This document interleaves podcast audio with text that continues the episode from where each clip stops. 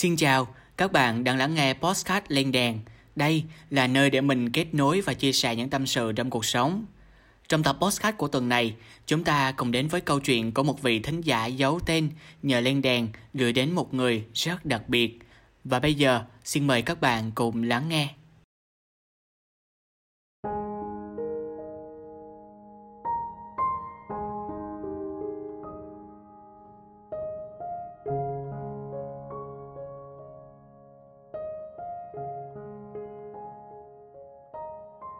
Nhớ giọng nói rõ ràng, rành mạch, nhớ dáng đi thanh thoát, nhớ mái tóc đen, dài và ống mượt, nhớ nụ cười tỏa nắng, nhớ cả nét mặt nghiêm khi giảng bài. Đặc biệt, nhớ nhất vẫn là những giọt nước mắt thầm lặng, thấm thoát vậy mà, cũng đã hơn 10 năm trôi qua. Khó tính, khó gần và khô khan đó là những gì tôi cảm nhận về cô chủ nhiệm của mình trong gần 2 năm học, lớp 2 và lớp 3.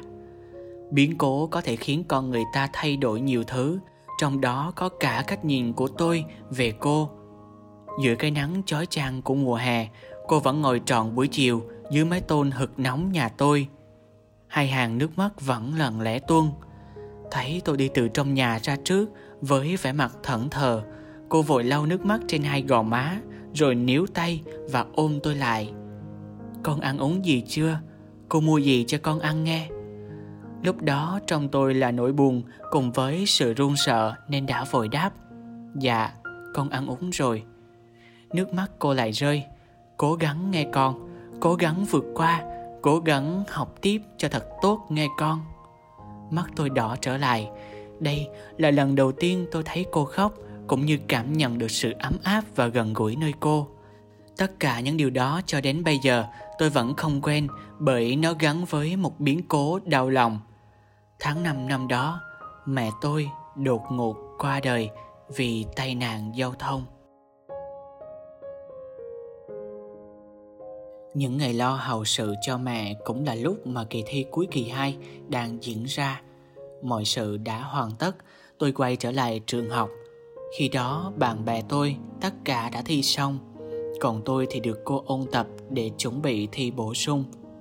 Hôm tôi chính thức đặt bút làm bài, Dẫu không coi thi, nhưng cô vẫn đến trước phòng để động viên tôi. Cố gắng bình tĩnh làm bài cho tốt nghe, Đó là điều đẹp lòng mẹ con.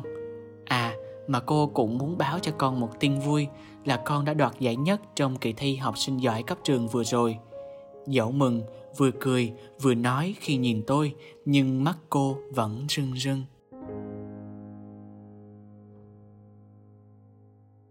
Khi tôi lên lớp 4 vào một giờ chào cờ thầy hiệu trưởng công bố quyết định, cô luân chuyển công tác về một trường gần nhà. Lúc đó tôi buồn lắm. Sau giờ chào cờ, cô chính thức rời trường. Bây giờ nghĩ lại, thật đáng tiếc khi lúc nhỏ tôi quá rụt rè nên đã không chạy đến tạm biệt cũng như cảm ơn cô vì những năm tháng dạy dỗ và tiếp thêm sức mạnh để tôi vững bước như ngày hôm nay. Nhưng điều tiếc nuối hơn hết vẫn là việc tôi nhận ra sự ấm áp gần gũi nơi cô quá trễ. Giá như lúc đó tôi mạnh dạn và giá như lúc đó tôi nhận ra sớm hơn thì có lẽ bây giờ sự tiếc nuối trong tôi sẽ vơi đi phần nào. Hôm nay, nhân ngày nhà giáo việt nam thông qua len đèn, xin cho tôi gửi một vài lời đến người lấy đò năm xưa. Dẫu biết là muộn, nhưng con vẫn muốn gửi lời cảm ơn đến cô vì tất cả. Cô đã đồng hành cùng con ở cả việc học cũng như những biến cố thăng trầm. Bây giờ, con chợt nhận ra những dòng nước mắt những lời động viên năm đó không chỉ vì con là một học trò, nhưng ẩn sau bên trong, cô còn xem con như là con của mình. Con chúc cô có một ngày hiến chương nhà giáo việt nam thật ý nghĩa. Cầu mong cho cô trò chúng ta luôn được bình an, nhiều niềm vui và thành công trong cuộc sống. Một ngày không xa, nhất định con sẽ tìm gặp cô. Con hứa.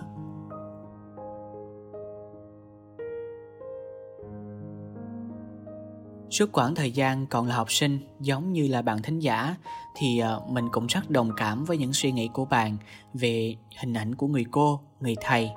Trong suy nghĩ của một đứa trẻ, nhiều lúc mình cứ hỏi là tại sao những người cô, người thầy, họ luôn nghiêm nghị, khó tính hay là khô khan?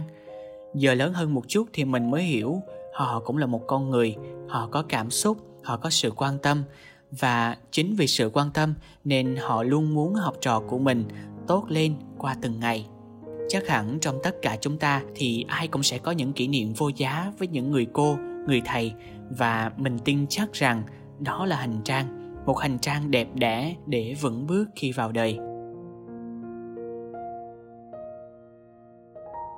Lên đèn thương chúc quý thầy cô, luôn giàu sức khỏe, bình an, nhiều niềm vui và hạnh phúc. Cảm ơn bạn thính giả đã gửi thư tâm sự cùng mình và đừng quên, ở đây thì lên đèn vẫn luôn sẵn sàng lắng nghe câu chuyện, lời tâm sự của các bạn. Còn bây giờ, xin chào và hẹn gặp lại tất cả các bạn trong tập podcast tiếp theo.